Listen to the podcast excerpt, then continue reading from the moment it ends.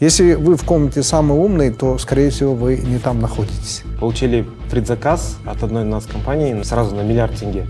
Я, короче, изначально был как этот агент, как сутенер. Он говорит, не, фигня, не полетит. Все, стоп. А хотя вот чуть-чуть и надо было дожать. 90% того, что сейчас есть, сделали вдвоем. Видите, идею даже Акимат может давать.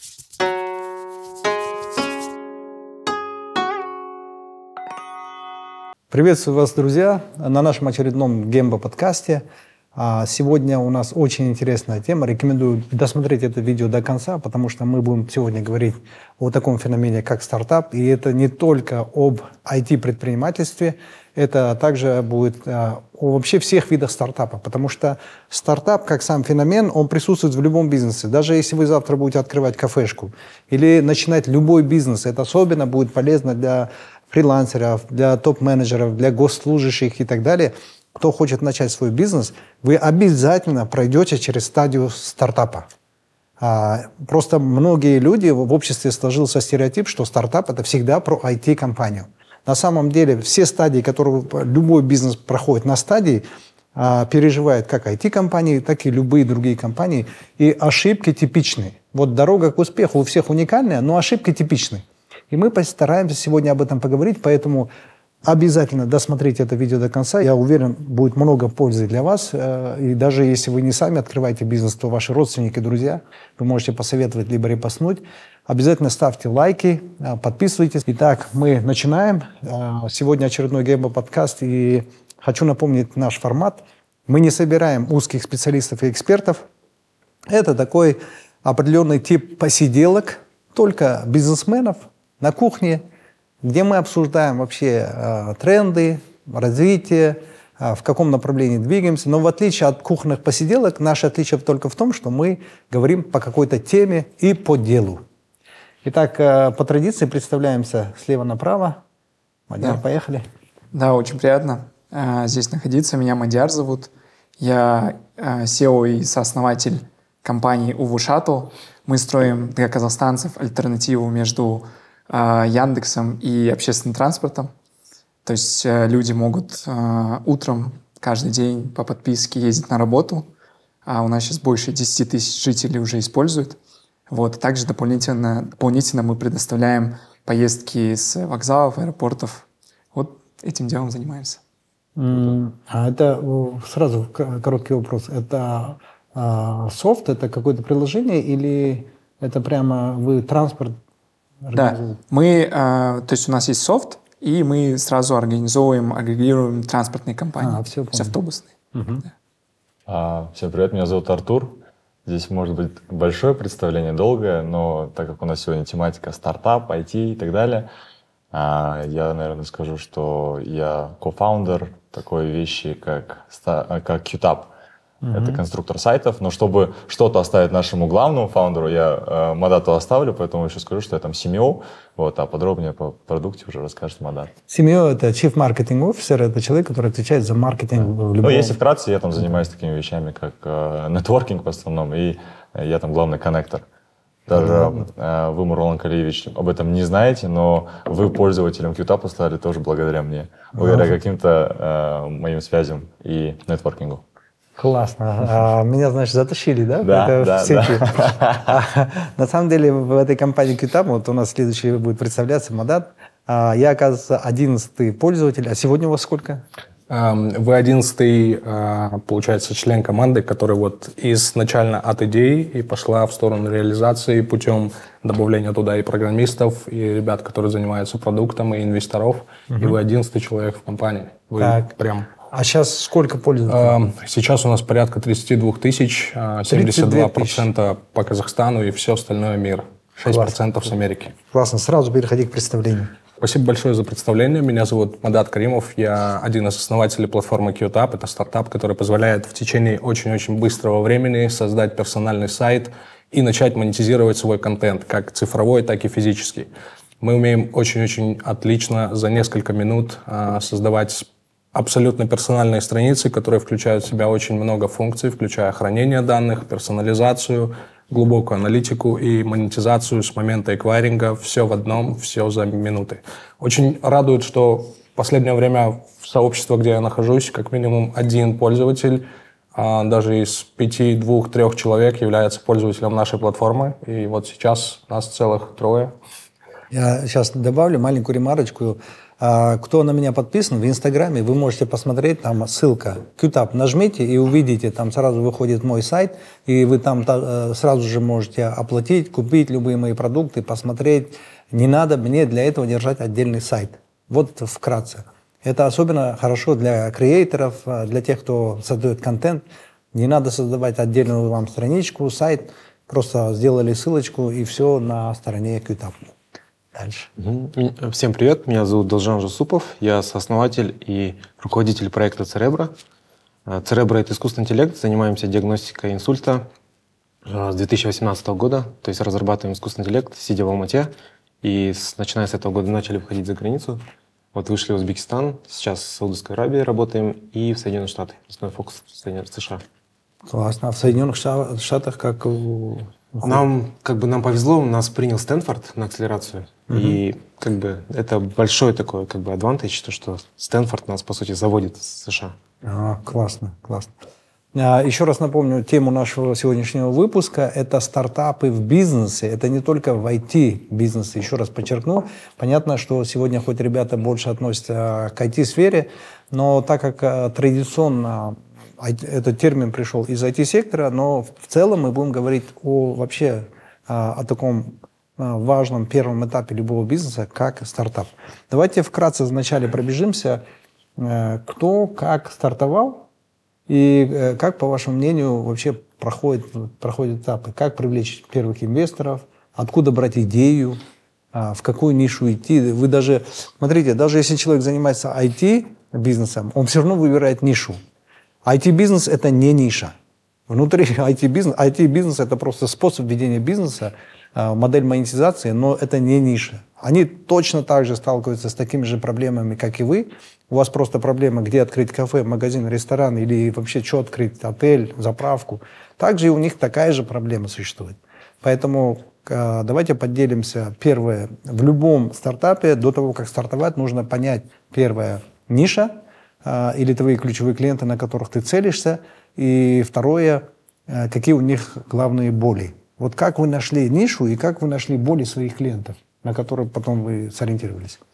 Начнем, угу. Душан, с себя. Угу. Ну, а, мы, получается, занимались разработкой софта, и нам поступил заказ на разработку системы автоматизированных медицинских осмотров. Откуда поступил? Со стороны Акимата города Алматы. Им пришли россияне, им предложили продукт и очень дорого предложили систему. Ага. И как бы управление цифровизацией нас вызвало, предложили, допустим, нам разработать. Ну, в смысле, просто как гипотезу. А можно, да, смотрите, давай, я, давайте я буду, извиняюсь, буду перебивать, а, потому что вы айтишники э, очень часто разговариваете на птичьем языке, непонятном для людей. А, для этого, вы знаете, есть специальность, э, э, даже отдельная специальность, называется бизнес-аналитик. Это тот человек, который с простого бизнесменского языка переводит на айтишный язык.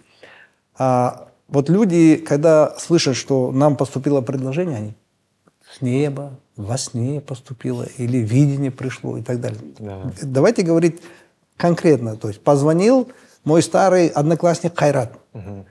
А, он работает в Акимате и говорит, вот, э, Душан, чем занимаешься? И ты говоришь, вот бухаю, ничего не делаю в депрессии. Он говорит, слушай, Душан, есть возможность сделать вот, вот давайте вот так, ну, чтобы хорошо, людям было понятно, хорошо, и это, хорошо. чтобы было как история. Хорошо. Ну, э, примерно было так, что мы сделали разный софт под заказ, и э, как бы я в середину как бы своей истории вставляюсь, потому что я хочу рассказать, как Церебр появился. Uh-huh. И, получается, был один зам Акима, который а, получается, тоже, можно сказать, там, с моего региона, с Павлодара. Угу. И он точно знал, что мы как бы качественная компания, ага. мы умеем там разрабатывать, мы работаем там с иностранными компаниями. И нам просто озвучили, типа, условно, сделайте такой-то проект э, в два раза дешевле, чем могут предложить, допустим, россияне. Типа, сможете сделать? Да, сможете угу. сделать. Но при этом никаких контрактов, никаких гарантий, ничего нет. Это просто вот голые, как бы, голая гипотеза. Угу. Мы начали делать, Э, с ребятами. Подожди, ну вы поняли, что у вас один заказчик государство, да? Э, мы поняли, да, что сам по себе проект заинтересовал, потому что это система автоматизированных медицинских осмотров, и на нее рынок есть в Казахстане, потому что есть закон прям под это. То есть, получается, э, вот этот звонок был для тебя больше как идеей, да? идеи в этом направлении Да, двигаться. да, да. Ага. Как бы ну, имеется как я в медицину, да, вообще попал. Потом мы начали делать вот эту разработку, сделали разработку. А, Пошли обратно в Акимат, они, соответственно, не купили. Ну, то есть там Обычная тендер, шмендер, да, и мы, мы не стали нигде участвовать, просто вот не купили. А, Мы пошли с этой разработкой по национальным компаниям а, и получили предзаказ от одной из нас компаний на сразу на миллиард тенге. Ох, нифига. себе. Да, то есть рынок есть. Это законом зарегламентированная процедура, по которой каждый водитель э, автопарка, допустим, э, каждый сотрудник опасного производства должен каждый день проходить медосмотр. А вот смотри, не поступи этот звонок, эта идея пришла бы тебе? Нет. Не пришла. Ребята, вот смотрите, до того, как стартовать, некоторые делают что? А, Бегают по рынку в поисках возможностей. А, Да, возможности это хорошо, и это вообще традиционное понимание, что если хочешь делать бизнес, то надо сначала найти возможности. Так вот, э, не всегда надо даже искать. Очень часто возможности сами падают. Вот многим людям такое, такие звонки, я уверен, были от своих знакомых и так далее, и вы это не рассматривали. Так вот, а, вообще держите в голове две вещи. Возможности приходят через два источника. Первый источник – это люди. Это люди, которые звонят, говорят, предлагают что-то. Все возможности в этом мире и ресурсы для реализации этих возможностей обычно приходят через людей. Я просто знаю из своего опыта, а, очень часто я инвестировал в те проекты, где круто зарабатывал, и я бы не знал, если бы мне не предложили бы. Второе, возможности приходят через события. А а события, э, что такое событие? Событие – это изменения в, в обществе, в экономике, в- в государстве и так далее. Когда происходят какие-то события, то обязательно кому-то становится плохо, кому-то от этого события становится хорошо. Сразу начните думать о том, как облегчить боль тех, кому плохо. Что вы можете сделать для того, чтобы облегчить боль этих, кому стало плохо. Поэтому, э, но здесь нужно понимать, что события приходят к вам через новости.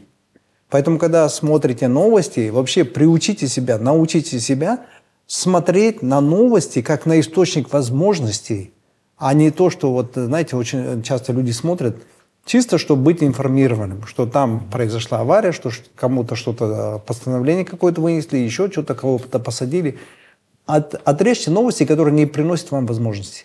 Оставьте себе возм- э, новости, которые могут принести вам возможности. Это к тому, что как научиться распознавать новости. Вот э, пример. Дошану поступил звонок, предложение, его триггернуло, он понял, что э, на этом можно создать компанию, классная идея, и дальше поехали. Акимат, как обычно, его кинул, но спасибо ему за то, что он дал идею. Мгм, Конечно. Видите, идею даже Акимат может давать идею. Причем а идею IT. IT-стартапа. Да, идею IT-стартапа даже Акимат может давать. Да, может. Потом, в- получается, у меня были два партнера в этом проекте, и они связаны с Тимуром Турловым. Ну, как бы в его команде, можно сказать. И мы получили предзаказ, на- начали выстраивать производство в Алмате, вот цех, как бы это программно-аппаратный комплекс.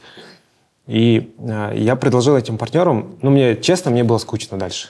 Э, Я хотел что-то другое делать, я хотел углубляться в искусственный интеллект. В этом проекте мы чуть-чуть применяли, как бы, э, machine learning, ну, то есть эти алгоритмы искусственного интеллекта, но чуть-чуть на уровне, как бы, одного продукта.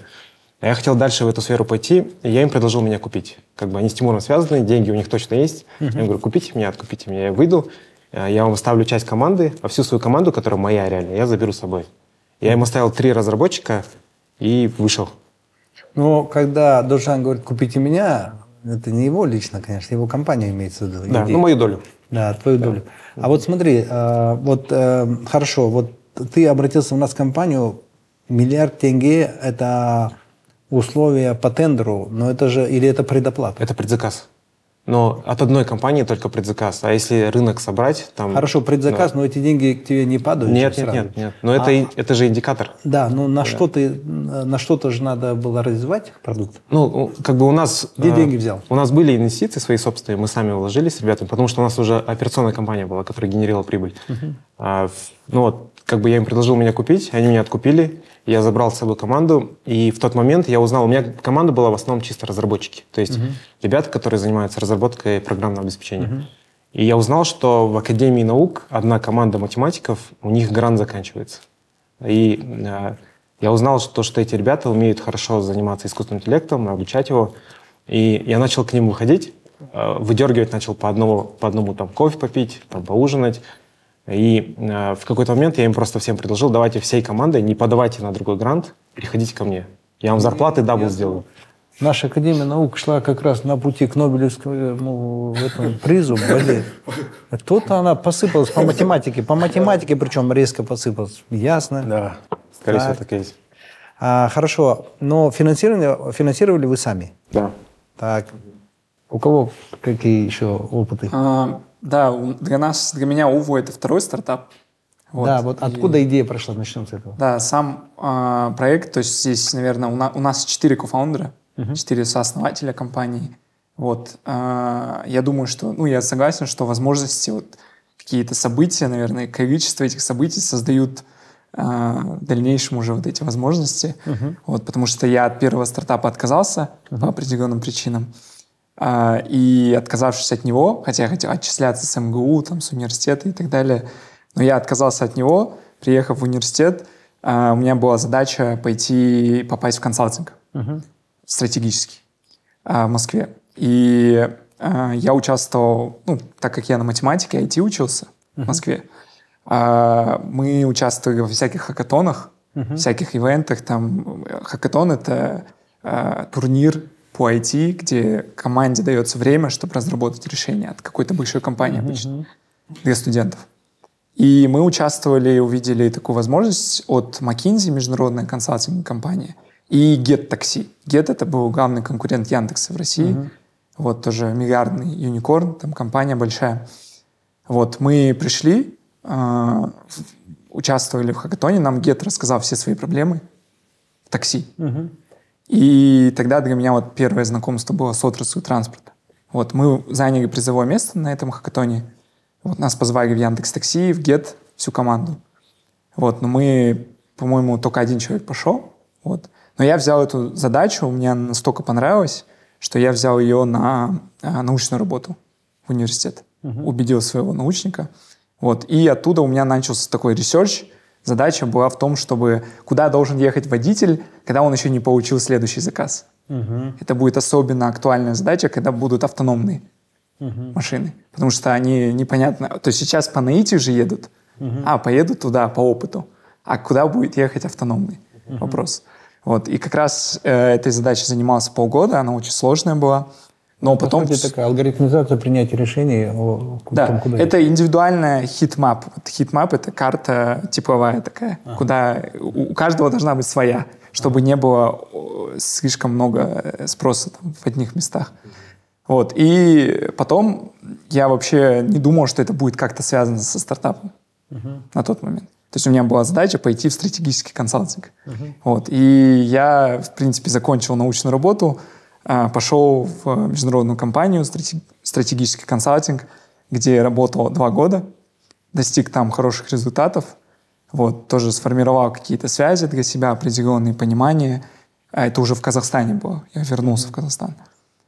А, И после этого встретил своего друга. А, Он ко мне пришел в офис посоветоваться. А Мы с ним вообще первые бизнес-партнеры в восьмом классе еще были. Восьмом, девятом мы бизнес разные делали с ним. Он пришел ко мне, он чисто предприниматель такой, у него футбольная академия, одна из успешных в Астане. Я думал, он про футбольную академию хочет поговорить. Он пришел, и он мне говорит, слушай, у меня такая проблема. Я, в общем, раскачал свою, свою футбольную академию за счет того, что у меня есть развозка. И теперь развозка для меня стала геморроем, с одной стороны. С другой стороны, она для меня генерит клиентов. Но я больше времени трачу на развозку. Хотя я вроде футбольной академией занимаюсь. И никому не могу делегировать эту проблему. И у многих моих знакомых друзей, у кого есть такие кружки всякие, школы, у них такая есть проблема. И это неорганизованный бизнес. Что думаешь вообще? И вот мы, в принципе, оттуда вот идея зародилась. Мы начали с пилот с его школы. То есть начали смотреть, он стали партнерами. Я говорю, давай это в отдельный бизнес выведем. И все, начали вот это делать, А вот подключать давай- разные Мадяр, школы. можно я перебью? Смотрите, А, для меня вот в этой первой части нашего гембо подкаста я хочу у каждого из вас выяснить, откуда пришли возможности. Mm-hmm. Так, а, вот э, во втором стартапе ты говоришь, друг пришел, рассказал про свой бизнес и рассказал про свою боль. Да.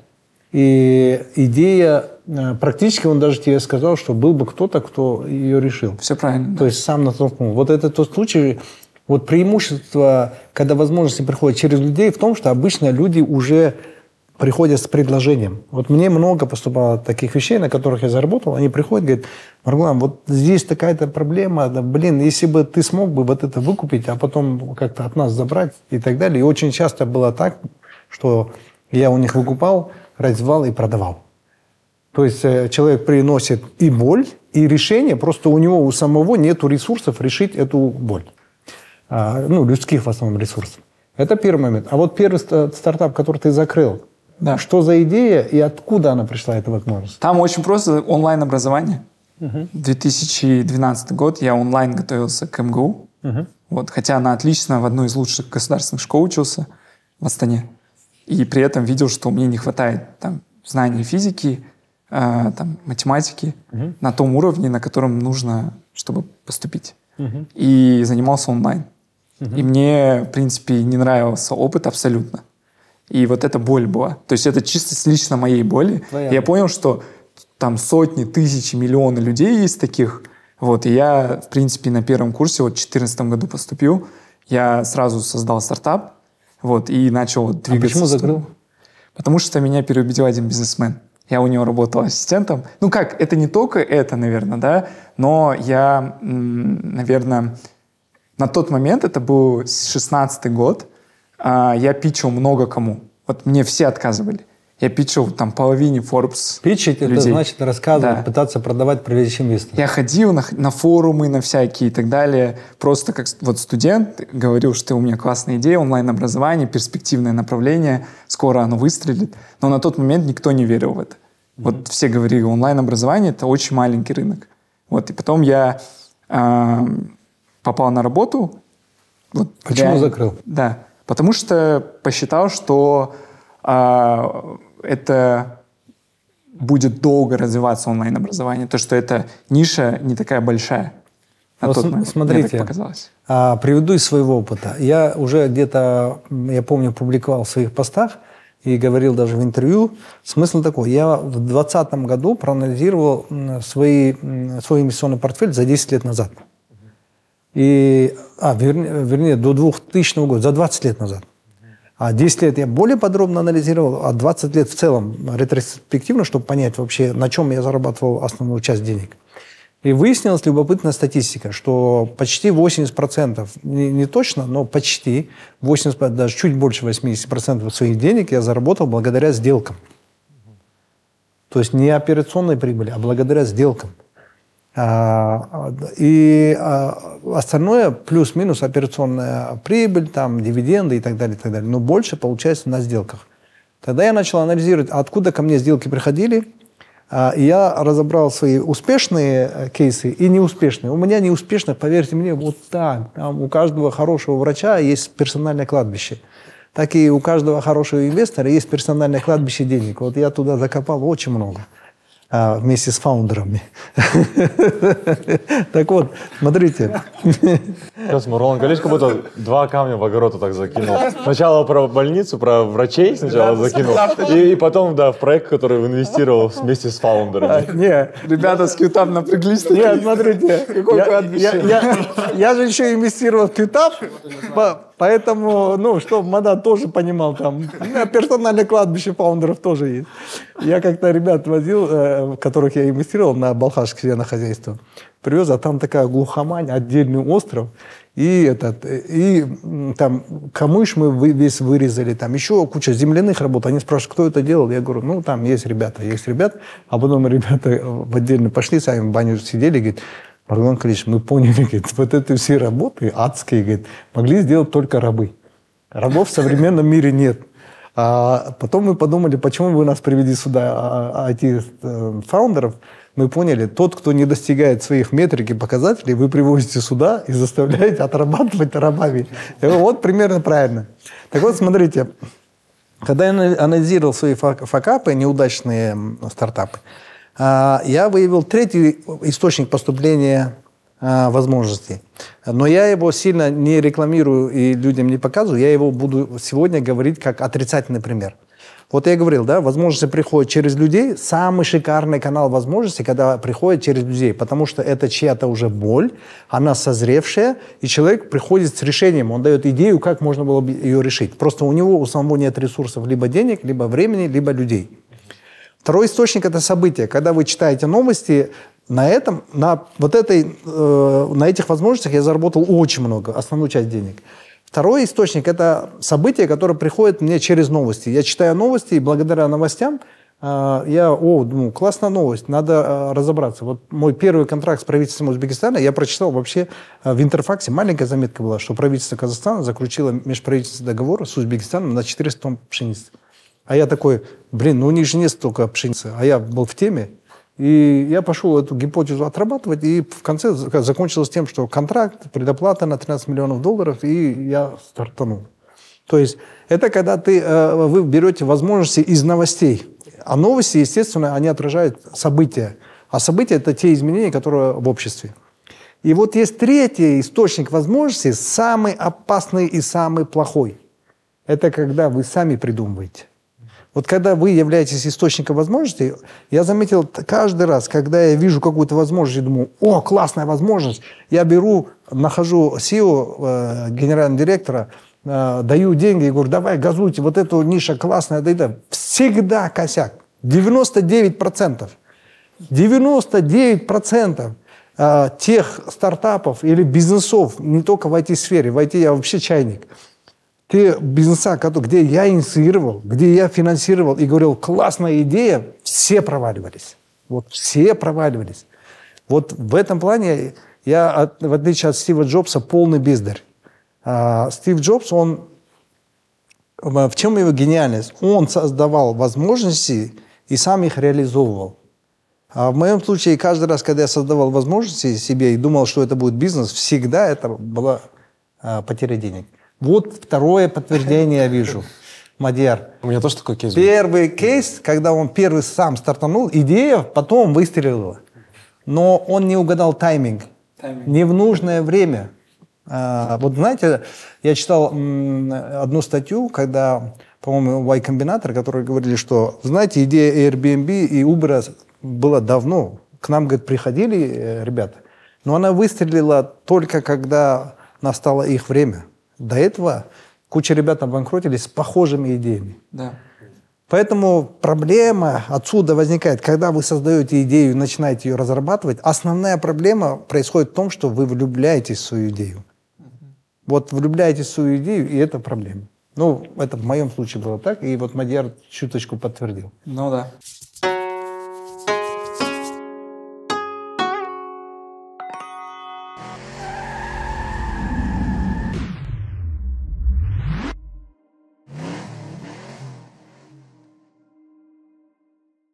Давай, Мандат, ты что-то um, головой... Um, вы же в моменте, когда э, придумываете идею... Ну, давайте я расскажу про то, как у нас появился Да, стартап. вот как, как а, у тебя идея пришла или возможность? У нас все достаточно просто. И, смотри, нас... сколько ты сделал таких компаний? Потому что ты сейчас знаешь, удачно расскажешь, а сколько у тебя кладбище свое? Э, э, я пришел именно в IT с э, обычного предпринимательского опыта. У нас с супругой было достаточно много проектов, они были достаточно успешные, мы их с течением времени либо развивали, либо закрывали. И вот крайний раз э, закрытие было связано с тем, что мы сейчас вот готовим активно, буквально через неделю, переезд уже в другую страну. Э, подожди, давай э, какая-то противоречивая фраза у тебя mm-hmm. получилась. У нас было много достаточно mm-hmm. успешных проектов. Вот мы раз, открывали, закрывали, и вот недавно закрыли. Um, закрывали, что это значит? Uh, Продали это... с прибылью или просто закрыли? Нет, мы выходили с операционных моментов и в пользу тех проектов, которые развивались в моменте чуть лучше. Вот по отношению отношению ко мне и к структуре ведения моего бизнеса, наверное, это было связано с э, платформой, со стартапом QTAP. Когда мы увидели больше потенциала, больше роста, больше возможностей, мы решили сосредоточить все наши усилия в одном направлении. Еще а у нас... всего избавиться остального. Да, да, да. да. Ага. Но мы, получается, э, не закрывали их в прямом смысле, они косвенно существуют без нас. Но мы уже не имеем дивидендов. Ну, мы вышли... Или... Мы вышли из операционки, мы вышли из операционки не в плане продаж, а в плане какой-то будущей прибыли нашим же клиентам. То есть они зашли в, наперед в предоплатами, и мы просто оставили этот бизнес на ведение.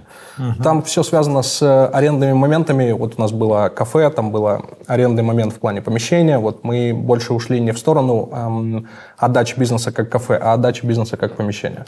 Угу. У супруги была э, фотостудия, она буквально вот э, несколько месяцев назад мы ее тоже э, передали под управление именно помещения помещения. Идеи вот эти откуда пришли? Фотостудия, um, да, кафе? Да, да, это все благодаря вот моей айсулушке, моей браке порядка 19, вру, 11 лет, мне было 19, когда мы вот только uh-huh. эм, расписались. Эм, э, изначально идея самой э, платформы, она появилась у нас вот самого не, стартапа. Сейчас до платформы. Ага. Э, вот фотостудию, кафе. Это все айсулушка.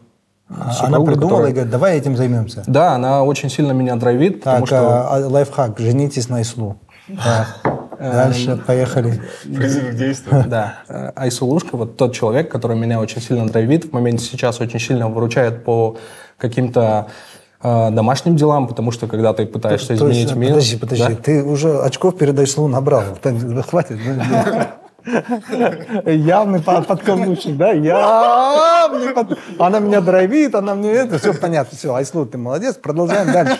Это все-таки Гемба подкаст и про бизнес. Смотри, вот она пришла с идеями, да? Да. Она идеи это откуда взяла? Открыть фотостудию и кафе меня сначала интересует. Um, у нас э, изначально вот у нас с ней, так как мы начали еще, мы знаем друг друга еще там со времен там 17-16 mm-hmm. лет, изначально было желание делать что-то свое, не устраиваясь куда-то. Угу. Я никогда в жизни не работал где-то по найму. То есть первое это было решение заняться бизнесом. Да, да. Так, да. дальше. И оно пришло вот с течением, с каким-то нашим а, желанием иметь что-то свое, иметь э, какой-то доход, который будет не зависеть от твоих каких-то показателей с 9 до 6, и ты можешь Классно. развивать... Большинство именно... людей сейчас с этим живут. Дальше, вот, вот практический шаг. Эм, у нас в моменте, наверное, открытия нашего первого бизнеса был, э, была очень хорошая возможность очень дешевой недвижимости в аренду. А, то есть открыть фотостудию либо кафе, вам идея пришла от наличия дешевых да, да, э, помещений. Да, да. Откуда у вас дешевые помещения появились? Эм, это был 2016-2015 года. Мы на тот момент как раз развивали наш э, такой первый небольшой опыт в IT. А, и нам нужна была фотостудия для записи роликов. Mm-hmm. Нам нужна была очень-очень классная бетонная лофтовая, э, лофтовое пространство, которое имело бы большие потолки, и в Алматы была проблема с этим. Вот мы Все как раз понятно. Значит, у вас была боль нишу. сначала. Да, да боль, потом под эту боль Айслу предложила, давайте мы сами да. свою фотостудию откроем. Да, у нас был... А кафе да. боль какая была? Вот, это как раз история одного помещения. У нас э, была потребность в съемке достаточно большого количества роликов, нам нужна была локация, бетонных локаций не было, и мы взяли у застройщиков в черновом варианте 220 квадратов. Они были разделены на два помещения по 110, и мы mm-hmm. в одном организовали классную локацию для студий, для съемок по завершению которых мы просто опубликовали в социальных сетях, то, что, ребят, есть такая вот локация, и мы, наверное, хотим проверить гипотезу о том, что нужен ли лофт в формате фотосъемки. И с этого началась э, бизнес-история левой части помещения. Правая часть помещения, она э, долго пустовала, но в моменте мы подумали, почему бы не открыть кафе э, и не кушать еду, которую нам хочется. Понятно. Э, ну, это не такая, что прям боль, но, но... Да, да, но тоже э, история пришла с... Э, То есть иногда, я бы сказал, не иногда, а в большинстве случаев бизнесмены так, вот здесь где-то генератор возможностей, репу чешут вот здесь вот так, и некоторые пальцем в небо тыкают. Это тоже генератор возможностей. Вот кафе, это, можно сказать, э, и пальцем в небо, и еще и потесать затылок. У меня еще одна небольшая отсылка в сторону Айсула будет, потому что сама по себе, сам по себе стартап QTAP, он обязан ей. Так, хорошо. Теперь как QTAP? Откуда вот. идея появилась? э, у меня есть лужка, она инфлюенсер. И она как-то утром подходит ко мне и говорит, слушай, мне вот нужен такой персональный сайт, где можно полностью все настраивать, добавлять все свои соцсети и желательно закрывать сразу там сделки. Я говорю, окей, есть вот небольшие аналоги, давай попробуем их. Э, она говорит, пожалуйста, настрой, э, я приду и начну этим пользоваться. Я более углубленно, помню, целый день произучал эту нишу, понял, что потенциала там очень много, и никто не связывает в конечном функционале то, что делает QTAP, никто не дает. И я подумал, скорее всего, это вот то настолько простое и поверхностное, чем можно заниматься, и что может в очень-очень короткой перспективе сделать очень хороший traction и в плане денег, и в плане пользователей. И наш самый первый аккаунт, который был зарегистрирован на платформе, э, он как раз принадлежит моей супруге, Ice. И вот с этого началось. Она начала пользоваться той платформой, которую мы создали. Ее окружение из 100, 200, 500 первых пользователей, это было все ее окружение, и это была полная органика.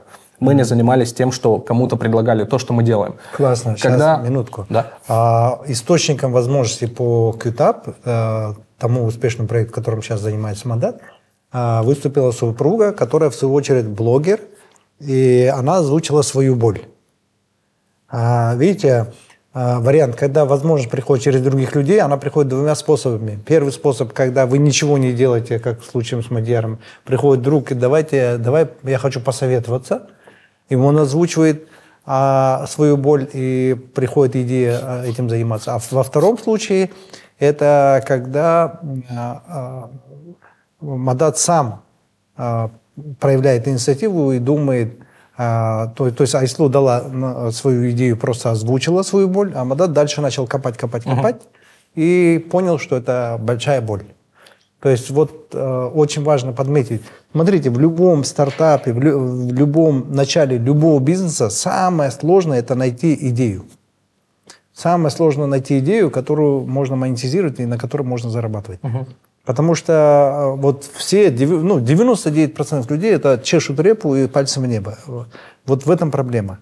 Я хочу немного научить людей смотреть на возможности, вообще а, на все по-другому. Смотрите, как можно научить себя, натренировать себя видеть возможности. Ведь э, для того, чтобы стартап получился успешным, нужно хорошая возможность. Это значит, э, кто-то клиент, какой-то клиент э, или много клиентов, у которых есть большие боли. Для этого научитесь четыре вещи. Вот я считаю, четыре вещи, которые являются источником или основой для успешного любого стартапа. Первое. Научитесь видеть вещи по-другому. Вот люди смотрят на этот стакан, видят одно – Научитесь видеть по-другому. Вот спрашиваете, например, у кого-то, что ты видишь? Он говорит, стакан э, с водой. Вот как раз вот э, то высказывание по поводу стакана наполовину пуст, наполовину полон, это как раз тот случай, когда два разных человека видят по-другому. Тот же самый. Я могу видеть вазу для цветов. Да. Ты можешь представить, что, блин, классная ваза была бы для маленьких, для подснежников. Они маленькие, ваза для цветов. Кто-то может подумать, блин, так этим стаканом и прибить можно. То есть э, э, хороший инструмент. И, и кто-то может сказать, блин, классный хрусталь и так далее. То есть научитесь видеть вещи по-другому и события. Второе. Научитесь делать по-другому. Вот те вещи, которые люди обычно, привычно делают, научитесь эти же вещи делать, но по-другому. Третье Научитесь видеть другое. Вот глядя на тот же стакан, все видят одно, а вы научитесь видеть другое. И четвертое, научитесь делать другое. Люди вот привычно для решения проблемы, вот как в случае э, с Мадатом, они привычно делают, а Мадат посмотрел и понял, что можно сделать совсем другое. Uh-huh, uh-huh. И вот это источники, четыре фильтра для того, чтобы четко видеть возможности. Вы вставляете в свои очки, видеть по-другому, делать по-другому. Видеть другое, делать другое. У меня еще один драйвер был. Угу. Эм, в феврале 22 года, в январе 22 года, э, я очень давно знаю Лешу Ли, это вот э, да, Тикетон, русский из а, Я с ним был партнером, мы э, Тикетоне были партнерами, Здорово. потом продали. Здорово. Алексей Ли классный парень. А, я в январе с ним, помню, зазумился. Я говорю, Леш, есть вот такая идея, вот вроде бы ниша классная, и вроде бы мы набираем хороший traction, и это все органикой. Он говорит, не, фигня, не полетит. И я такой, ладно. И мы начали это делать. И тот момент, что он говорит, ну, слушай, чувак, ну, не полетит, и, не знаю, в моем случае сильно задрайвило меня. А когда мы летом открыли СИД, Алеша ко мне позвонил и... и СИД – нашим... это начальное финансирование. Да, начальный да. раунд. Вот, да, как раз при СИД эм, мы как раз созвонились летом, и Алеша уже стал нашим инвестором. Угу. Так что э, если человек э, негативит, либо в первом приближении говорит «нет», вот э, интересная такая вещь про переговоры, я говорю. Если человек говорит «нет», большинство, 99% людей думают, что это конец разговора. На самом деле это начало разговора. Потому что когда вам отказали и сказали «нет», это у вас есть веская причина спросить, а можно узнать, а почему? Угу. А что вас не устроило? Сам продукт, условия оплаты, условия доставки, рассрочка платежа, что конкретно не устроило? Когда вы начнете задавать уточняющие вопросы, очень часто тот человек, который сказал «нет», потом говорит «да». И вот это основная особенность крутых продавцов. Когда они получают «нет», они этот «нет» э, воспринимают положительно. Мы же воспринимаем отрицательно. Простые люди думают, мне сказали «нет».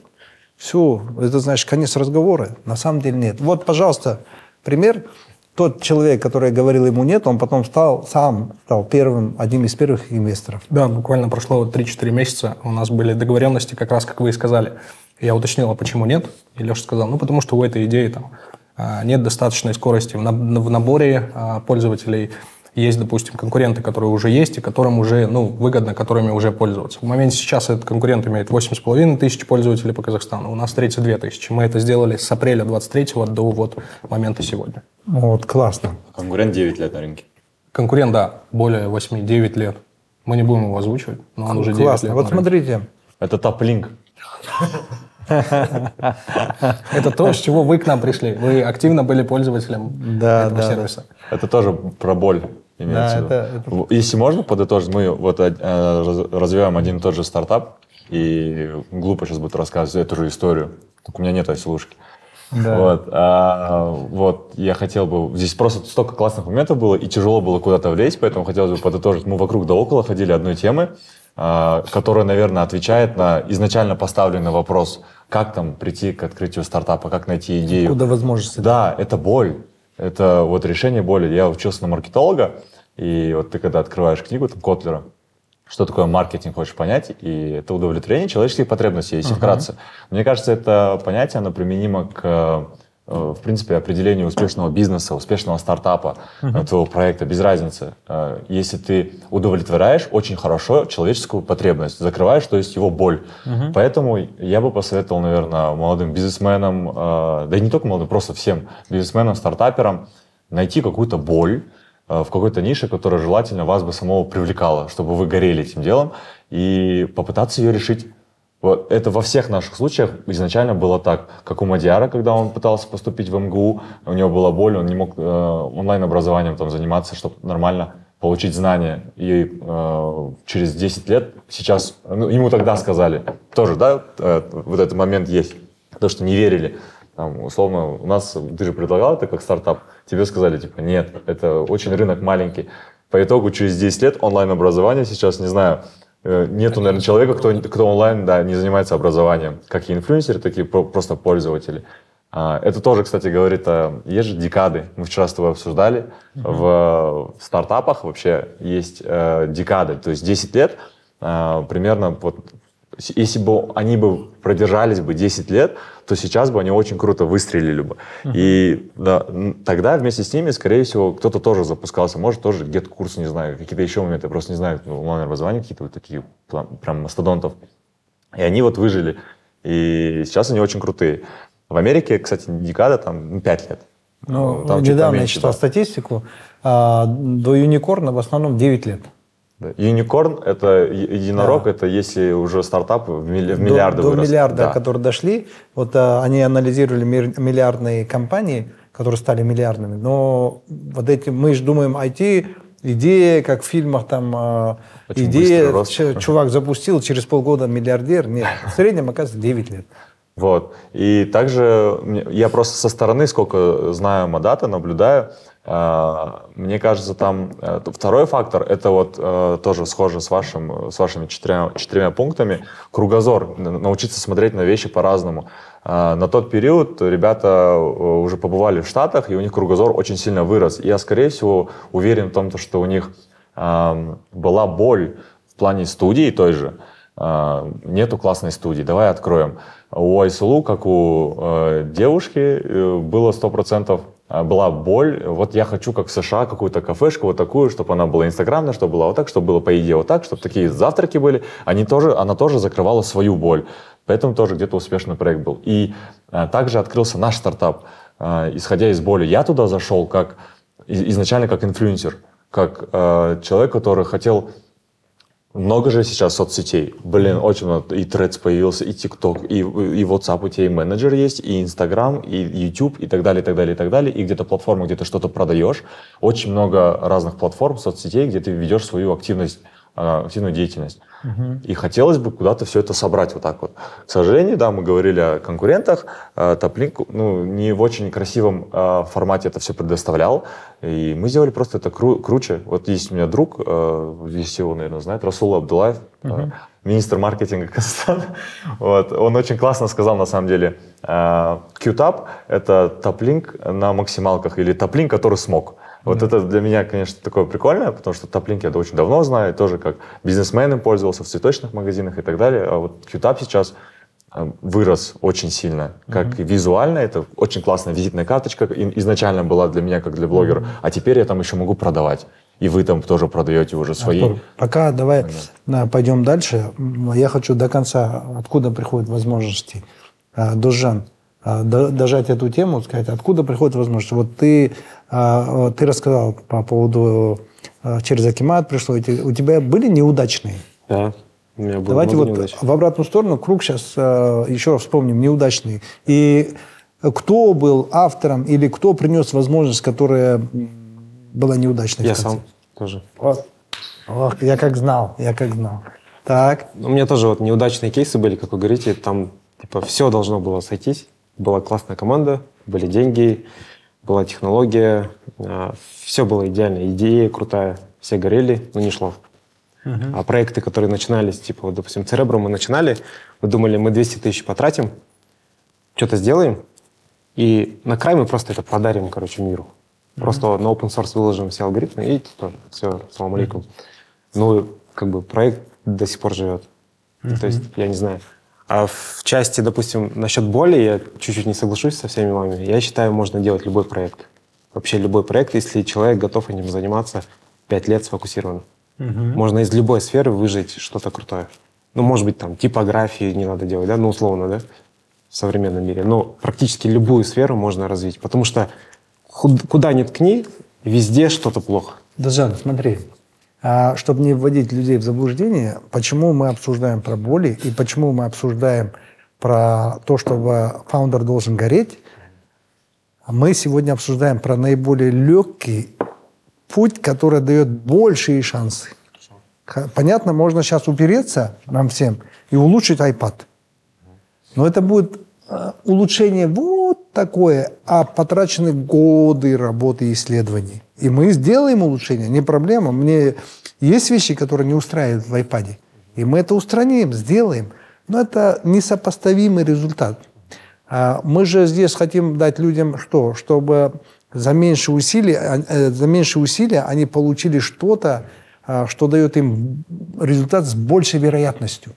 То есть боль, когда ты находишь боль, это резко увеличивает вероятность успешности проекта. Когда фаундер горит этим, это резко увеличивает вероятность успешности проекта. Поэтому э, в чем ценность вообще эксперта? В том, что это люди, которые понаделали факапов и говорят, ребята, туда не ходи, снег на голову упадет. Сюда не ходи, там по башке получишь и так далее.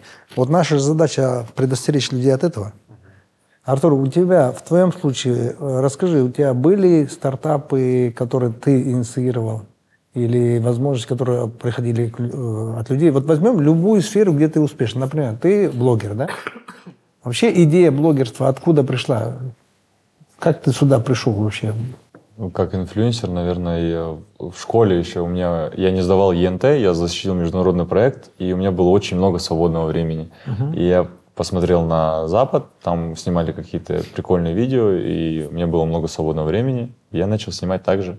То есть э, тут я, наверное, у меня такого не было, что вот если бы я чем-то не горел бы, я здесь вот соглашусь, нужно гореть, да, сто процентов. Тем, чем ты занимаешься, то, что ты любишь, и делать это. И у тебя в любом случае что то да получится. Может, не очень круто, но получится. И самое главное, чтобы тебе это нравилось. Вот. Mm-hmm. У меня так это получилось. У меня не было, к сожалению, таких вот неуспешных Классно. Вот смотрите, моментов. классно. Мы сейчас за столом разобрали возможности любого бизнеса. Это не только IT-бизнес. Первое, очень важно, ну, через что приходят возможности? Через людей, через события, новости и из вашей головы. Вот откуда приходит, да? Но теперь э, для того, чтобы был э, любой бизнес успешным, это хорошо найти боли людей. По сути, вот э, люди, они при, приносят свои боли. А второй способ, который Артур демонстрирует, если вы просто горите чем-то, пофиг на боли, занимайтесь тем, что вы любите. Вот это я все время об этом говорю во всех своих интервью, что занимайтесь любимым делом. В конечном итоге он может быть коммерчески не супер будет успешным, а, но, во-первых, у вас будет всегда удовлетворенность, ощущение счастья, первое. Второе, я не верю, что он будет э, неуспешным. Еще Джеки Чан хорошо сказал, достичь успеха очень просто. Долго занимайтесь одним делом. Если это дело ваше любимое, дыхалка в долгом периоде, она по-любому выстреливает. Вот пример Артура. Он просто, ему нравилось, заниматься. Он начал заниматься. Сколько лет ты уже занимаешься? Девять. Девять лет. Ты, уже ты миллиард вот подписчиков дека, должно было быть. Декада у меня как раз, да. Миллиард подписчиков у тебя должно быть. Я вот дожил до декады, сейчас вот миллиард подписчиков будет. Вот. Девять лет занимается. Многие же думают, блогер это вот вышел, раз быстро наснимал, и вот у тебя получилось. Поэтому consistency или э, на английском, или настойчивость. Настойчивость – это очень важно. И вот любовь к делу как раз нужна для того, чтобы была настойчивость. Если вы не любите дело, то у вас не будет настойчивости, вы просто сольетесь э, на пути. И может быть... первого кризиса. И очень часто, кстати, люди сливаются именно тогда, вот прямо перед взлетом. Очень часто. Хорошо, мы про возможности поговорили. Теперь давайте поговорим как раз-таки про настойчивость. А, вот настойчивость. Когда остановиться? Вот человек может быть настойчивый в чем-то, а там тупик – и вот когда понять, что там тупик или там возможность? Вот как вы думаете? Давай, Дожан. Я не ты, знаю, сложный ты вопрос. сильно. Это очень сложный вопрос. Ну, типа, когда... Когда продолжать, а когда остановиться? Можно как осел упереться идти, а... Ну да, я не знаю, вот честно, не могу сказать. Потому что очень долго, если ты делаешь, допустим, условно, искусственный интеллект в Казахстане, то там, 3-4 года тебя будут сумасшедшим считать. Потому что, во-первых, не было ни одного успешного кейса. Во-вторых, там Казахстан за всю историю ни один проект медицинский не создал, который FDA получил, или ЦИ, mm-hmm. сертификацию. И типа даже к инвесторам, когда идешь, казахстанским, они могут над тобой смеяться прямо на встрече. Mm-hmm. А иностранные инвестора вообще типа не воспринимают тебя. Ну, то есть в какой-то момент ты думаешь, блин, я сумасшедший какой-то, что ли? Типа, что я делаю? Uh-huh. И типа, вот я не знаю, где этот предел. Я точно за этим пределом, короче. Так, мне кажется, вопрос такой больше какой-то философский немного. Он внутри э, вот тоже несет вот этот момент о том, что если ты горишь делом, э, и я бы, наверное, здесь сказал бы, нужно быть голодным, чтобы вот так вот идти вот так вот до конца, сломя голову. И вот яркий пример, вот здесь вот человек сидит, Мадат, вот он слишком э, прямолинейно воспринял фразу «быть голодным». Э, условно, я сначала так косвенно скажу, как это выглядит, а потом из-за чего прямолинейно. Э, привлекли инвестиции после пресид раунда, после э, первой нашей инвестиции, там тоже и вы были, Мурлан Калевич, и много других наших бизнес-ангелов. Э, в общем, собрали около полумиллиона долларов. Uh-huh. Это везде форсилось, э, Forbes там писал и так далее, и так далее. И мне родственники начали писать, вау, мой, мой родственник, ты вообще мой племянник, он невероятный. Все, мы можем ничего не делать, условно. Условно, для кого-то это уже стоп. Да. Но э, для нас это было только начало. Uh-huh. Мы понимали, что внутри сейчас все, нас ждет очень долгий seed раунд, потом и, и, и так далее, и BCD, и, и до конца. А, Амадат, он постоянно себя держит голодным, то есть он, он понимает, что это даже, даже не начало, только вот это только какой-то зародыш. И он настолько эту фразу прямолинейно воспринял, что он кушает, сколько ты, один раз в день кушаешь, ты, он, он реально прямолинейно супер воспринял эту фразу, что в действительности хочет быть голодным. Чтобы, да, чтобы не как-то зажраться, условно, да, если можно проще говорить. Вот. Я думаю, если вы хотите вот так вот до конца идти, то вот где-то можно применять такой фактор, но язва вам не скажет спасибо. Не, на самом деле э, в этом тоже э, есть здравое зерно, а, потому что когда человек голодный, реально мозг работает лучше. Да.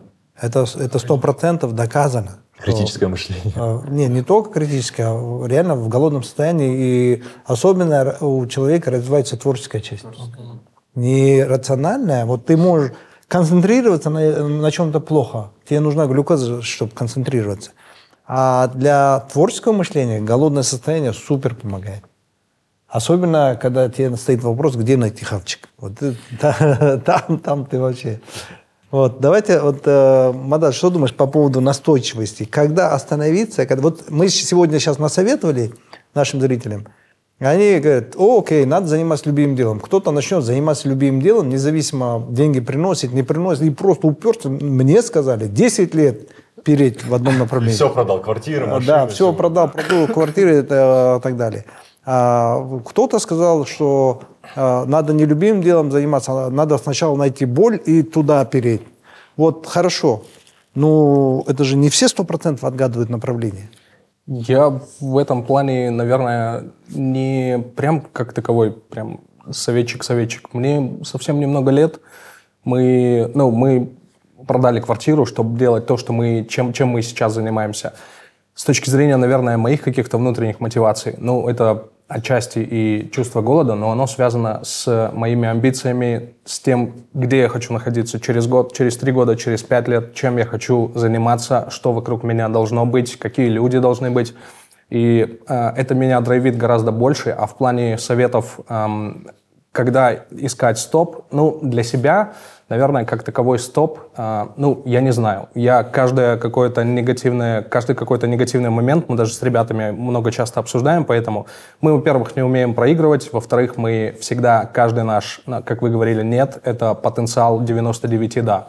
И мы э, с учетом наших амбиций, наших целей, наших планов всегда идем до конца. И если что-то делать, то ну, делать это лучше всех. То есть, ну, no excuse, без компромиссов там. У меня есть знакомый, и мы как-то с ним разговаривали касательно машин, и, э, ну вот, он классно выразился, э, когда мы разбирали Porsche. Он сказал, что Porsche — это только 911, и вот машина — это только только она, и это должно быть бескомпромиссно.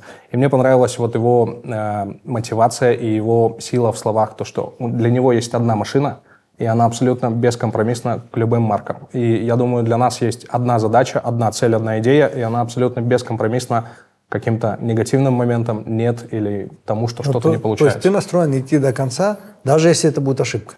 Э, в любом случае, каждая ошибка, она потенциально, как вы говорили, несет очень много положительных, э, верных решений.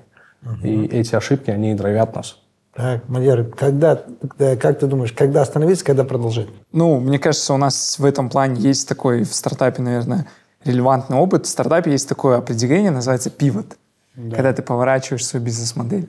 Почему это происходит и почему, мне кажется, у нас довольно гибкая команда в этом плане. Потому что, ну, то есть, опять же, здесь есть интуиция. Я думаю, вот определение вообще слова интуиция, она у каждого, то есть, вот я не знаю, как ее развивать, это, наверное, больше опыт подсказывает, да, людям, там, которые, опять же, и мудрее, да, с возрастом становятся.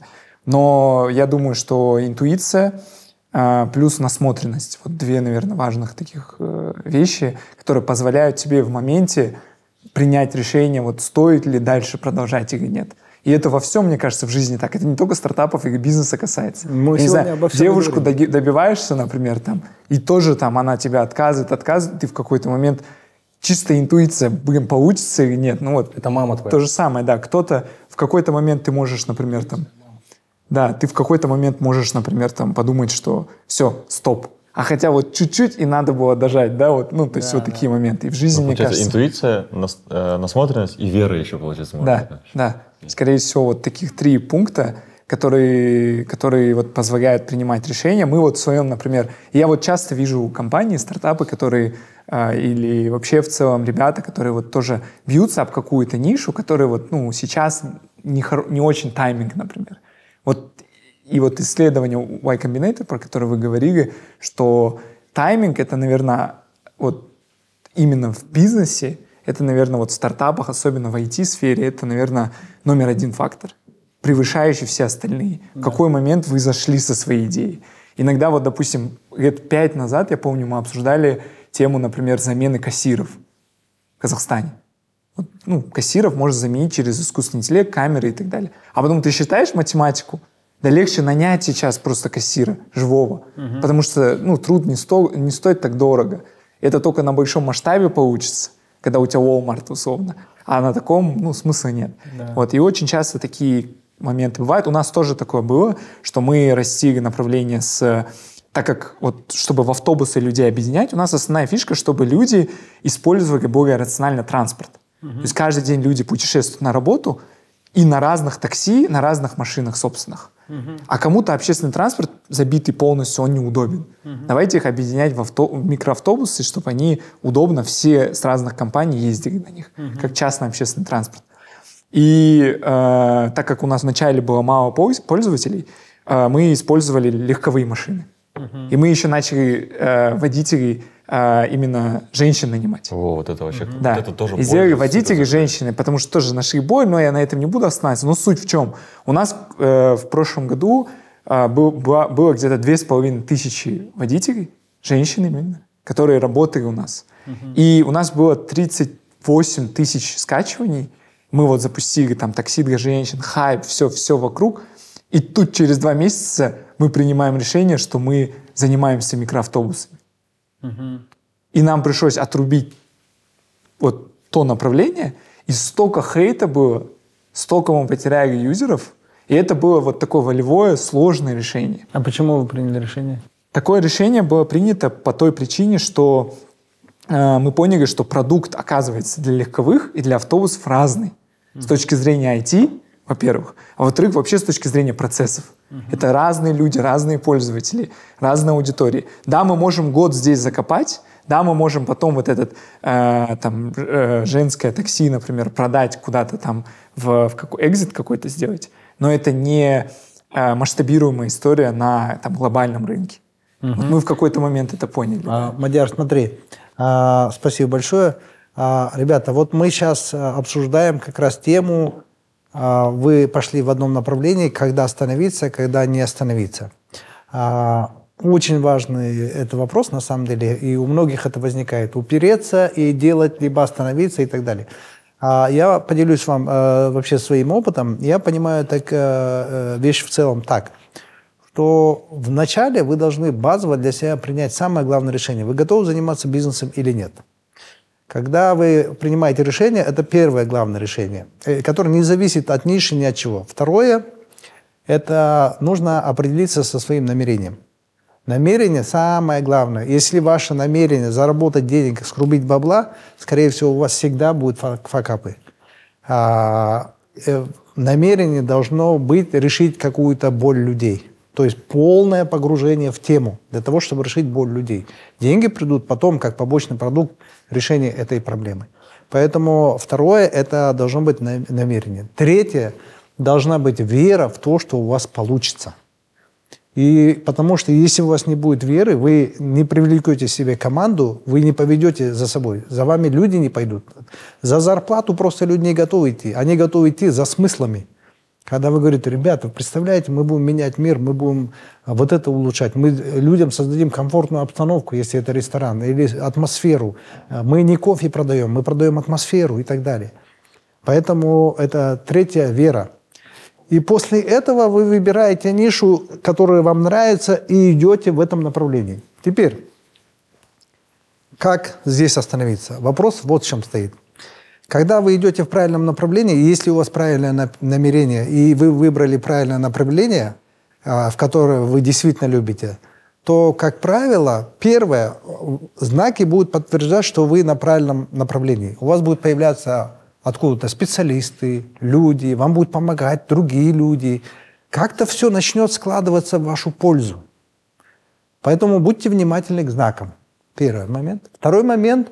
У вас будут обязательно появляться какие-то препятствия и люди, которые будут говорить, не полетит, не пойдет и так далее. И по этому поводу я очень часто говорю, вы знаете, э, препятствие, что такое препятствие и проблемы? Это на самом деле специальный механизм, который отсекают человека от успеха в этом направлении. Если это не твое направление, если ты не любишь, если у тебя мало веры, то ты развернешься при первом «нет» и уйдешь. А если ты упоротый идешь, то проблемы э, отпадут. Это я раз часто привожу пример с боксом. Если ты любишь бокс, то ты понимаешь, что получать каждый день по морде – это норм. И твоя цель – стать чемпионом мира. И не получать по морде, а бить по морде. А если ты это не любишь, то ты каждый день будешь получать по роже, и потом будешь приходить и думаешь, ну неужели я всю жизнь буду получать по роже? Да нафиг мне нужно. Из-за этого ты плохо тренируешься, из-за этого еще больше получаешь по роже. И ты бросаешь, и все. Ты, тебя отсекли от успеха в этом направлении.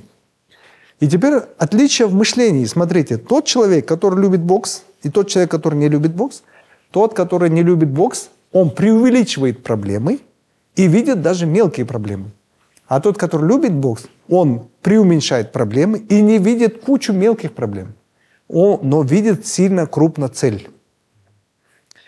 И вот здесь как раз-таки вера. Если ты а, веришь, и у тебя хорошее намерение, то ты, как правило, а, будешь видеть возможности, а не проблемы.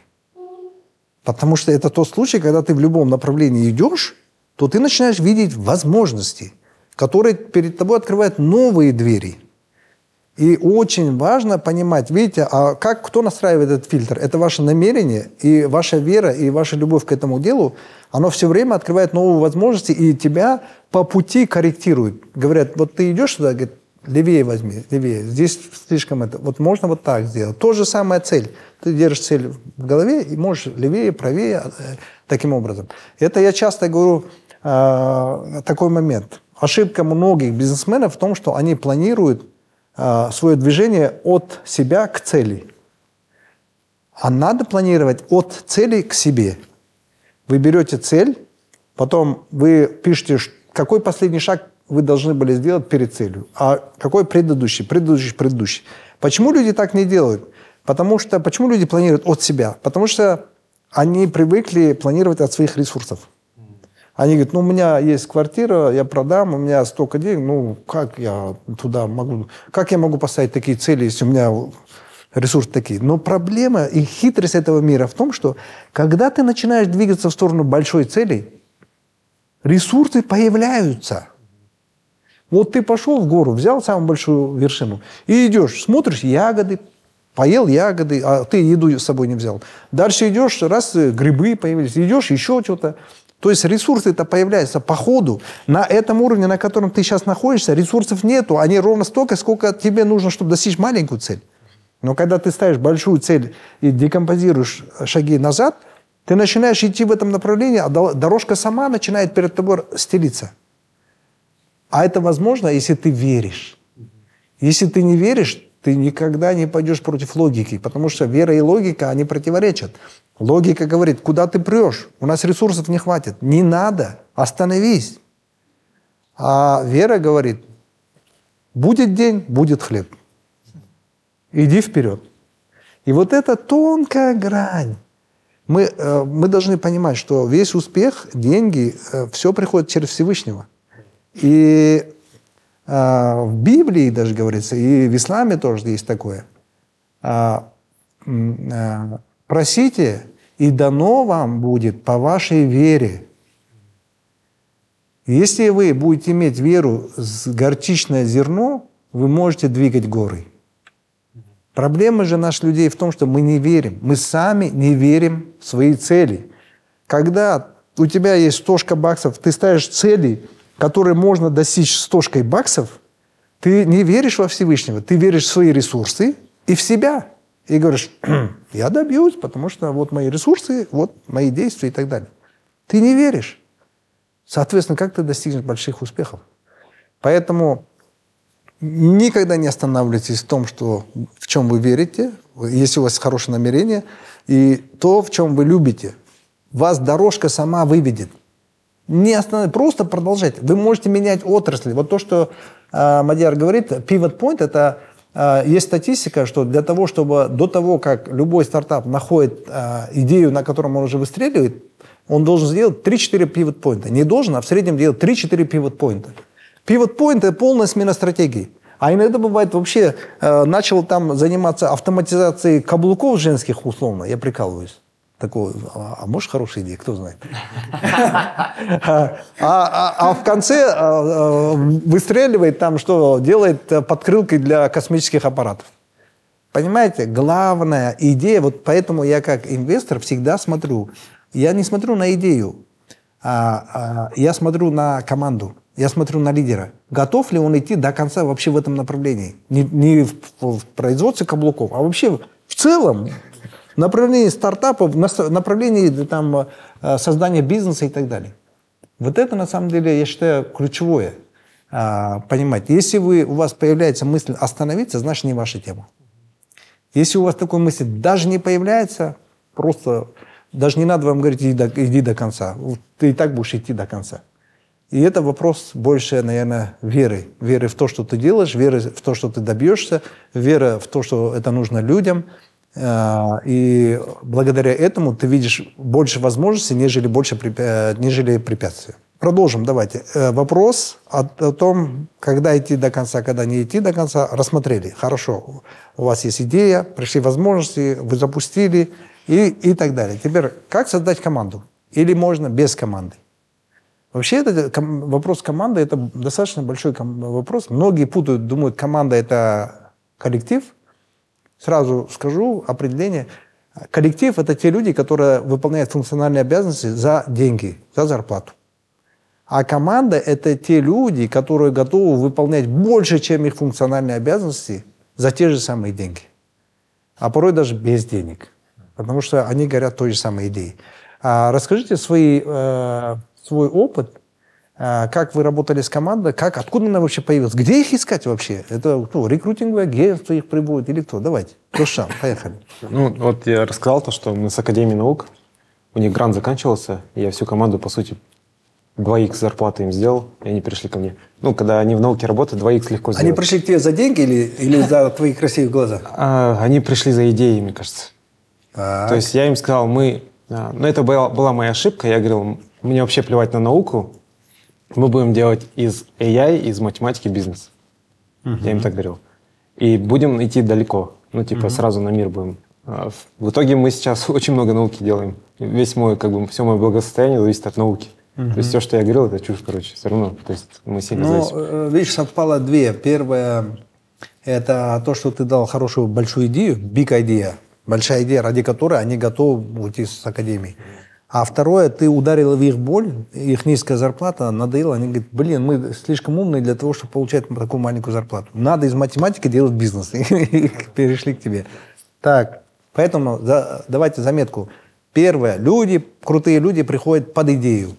Абсолютно. И плюс э, важно, как выстраиваешь культуру. Ну, то есть я для себя понял, э, допустим, берешь людей, условно, там, не знаю, 30 человек, угу. и из 30 человек будет где-то, условно, 6 человек, за которыми не надо их, ими не надо управлять.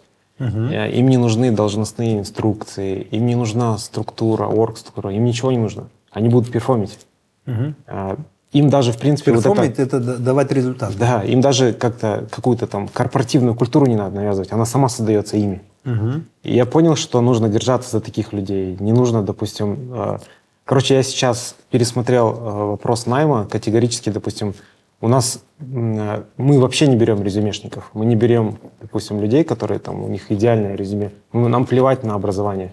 Угу. Мы смотрим, ну, мы очень смотрим на математику, на понимание. Ребята, это основатель компании э, по искусственному интеллекту говорит, что плевать на образование. Не, ну, э, как бы да, может, я утрирую, но в плане... Э, нет, ко ты мне не утрируешь, сейчас образование такое просто. Ко мне очень много людей приходило, нет, даже с самым крутым образованием, там, условно, самые топовые вузы но они перформили хуже, чем ребята, которые там, условно, Мехмат в МГУ закончили в казахстанский. филиал. Они, блин, наши ребята математики лучше То есть ты. МГУ опустил. Не, нет, я имею в виду пример, просто то, что казахстанские даже, да, да. Стоповые мировые вузы, понимаешь, да. И, ну, первое, то, что мы перестали смотреть на резюме, очень сильно смотрим на личные качества человека. Прям для меня это ключевое. Я раньше не понимал, почему, допустим, люди, вот как вы опытные, когда проводят собеседование, они говорят, где ты родился, там, какая у тебя семья, а, в какой школе учился, там, что пережил условно в школе. Ну, такие, короче, вообще не задают вопросы, там, хорошо ты знаешь Excel, там, умеешь ли ты выстраивать какие-то модели, математические прогнозы.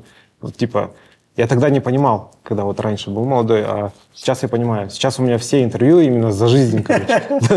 Я вообще не спрашиваю ни про скиллы, ничего. То есть для меня важно, если человек подходит как бы как, как человек к нам, то он точно найдет себе применение. И он точно принесет ценность. Потому что я точно знаю, что э, я сам, я ничего не могу сделать сам. Команда это, это самое главное. Класс. А, Артур, Я думаю, мы с Мадатом, да, можем про нашу историю. давай. Эм, изначально в плане моего кофаундера, вот помимо Артура, у нас еще есть э, наш кофаундер, третий человек в компании, Сабралеев Альжан. Я его знаю на протяжении 16 лет, и он всегда был в IT. Если у меня всего 9 классов и нет ни высшего образования, ни среднеспециального, то он Подожди, полностью... у тебя 9 классов и больше церковно-приходской школы. 9 классов э, Смотрите, ребята, один основатель одного из крупнейших э, успешного стартапа в Казахстане, IT-компании. 9 классов образования. 9 классов. Университета нет. Нету. Вот. И спокойно в этом признаюсь. Ничего страшного в этом нет. Вы просто уперлись, что вот все решает образование. Это, кстати, большой миф. Люди строят так лесенку в голове. Вот э, закончу школу, надо хорошо учиться, потом университет, потом устроюсь в жизни нормально. Вообще не коррелирует. Я с ним знаком достаточно давно. Мы с ним познакомились в тренажерном зале, когда-то вместе занимались. А Потом у нас были совместные тоже небольшие такие подработки в формате фриланса. Это вот тот человек, который показал мне, что такое код, там первые, первые какие-то совместные проекты. Мы там делали одно время ам, запуск сайтов, рекламу, это еще там в начале десятых годов. А Второй человек, который поверил в продукт, это был Артур. Артур был одним из самых наших первых крупных инфлюенсеров, которые пришли к нам вот с точки зрения своей какой- какой-то личной боли. Он вначале пользовался платформой, и потом с нашей стороны предложило, поступило предложение к нему. Я хотел бы заметить, что не Артур нуждался в нас, а мы в моменте всегда нуждались в нем. И по сей день, и с учетом будущего, а, и его вклад, вот он там говорит, я там всего лишь семью, ты не всего лишь семью, ты полноценный сооснователь, и ты делаешь гораздо больше. Э, Я здесь благодаря тебе. Все, на Каспер. Э, С точки зрения... Зачет, да? Да. Зачет, зачет. Перед Айсулу отчитался передо мной? Да, вообще ты крутой. Артура я просто... а, Аль- Альжана я просто должен был упомянуть. Не, Альжан второй человек, на самом деле. Я третий. У меня на, на ножике треть- третье число. Отметь тоже Альжан Альжан. второй, да. Альжан э, сделал большую часть э, работы по платформе, когда она была только идеей, мы вместе с ним вдвоем. А первые 90% того, что сейчас есть, сделали вдвоем. Вообще никого не было. Потом появился Артур, нас было трое. А э, с учетом найма коллектива у нас история сложилась... Смотри, э, сейчас коллектив не интересует, пока интересует команда. это все Аль- команда. у нас нет ребят, которые Альжан не как относятся. появился? Он с неба упал? Как он появился? А, я с ним, при- да, я с ним познакомился 16 лет назад в тренажерном зале. Не, не Альжан, а, а про Артур. Артура. Я от боли пришел. Кстати, мне нужна была студия. Я пришел, мне нужна была крутая студия, и я все в Алмате пе- перелопатил, короче, искал очень долго-долго-долго, и вот нашел ее очень крутую. И был вот после новогодний период, все закрыто, я как-то как-то нахожу телефон, звоню, он говорит, я в Китае. Я, ну, вся, кома- вся команда моя, говорит, это на студии. Они все в отпуске, мы не сможем открыть. Я говорю, у меня в этот день только вот тогда я могу снять, потому что там вот актеры приезжают, уезжают, там больше другого нету времени. Пожалуйста, что-то, что-то. Начинаю про себя рассказывать, просто вот, чтобы что-то получилось. И он понимает, у него был плохой опыт с инфлюенсерами, и он понимает, что ладно, я еще раз поверю, инфлюенсер, попробую, может, про китап расскажу, может, он будет пользователем, может, что-то из этого получится. Он говорит, хорошо, я приеду с Китая ради тебя, говорит, открою тебе студию, ты там оценишь, что тебе нужно, я при, приеду в, нов, в отпуск, он с женой, там, с дочкой. Офигеть. Я приеду, но ты меня выслушаешь, говорит. Я говорю, хорошо, и все, мы с ним созвонились, он мне так рассказал, потом в жизни еще рассказал. Я говорю, вау, как это круто, говорю, вы капец боли закрываете инфлюенсеров, давайте я буду пользоваться, давайте что-то делать.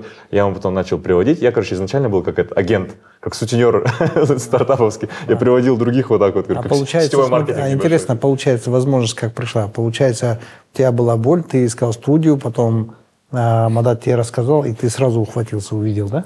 Да, да, ну просто как пользователь. И ага. потом он уже за какие-то вот такие агентские моменты, я уже просто как раз-таки был не э, командой, а коллективом. Просто там за какие-то, за какую-то минимальную заработную плату просто приводил вот так вот процент какой-то был. А потом уже настолько все выросло, что да, это полноценный партнер, э, семья, кофаундер и доля, все дела. Угу.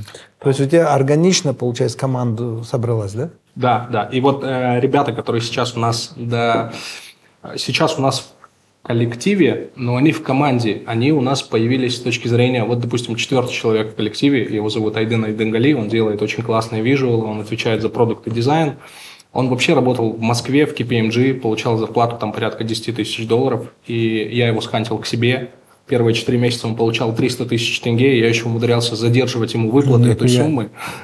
Он поверил в то, что мы делаем, и поверил в потенциал того, что идея может классно масштабироваться. На тот момент у нас не было никаких коммитментов, никаких там договоренностей об инвестициях. Я просто говорю, у нас есть задача сделать это лучше, лучше того, что есть на рынке.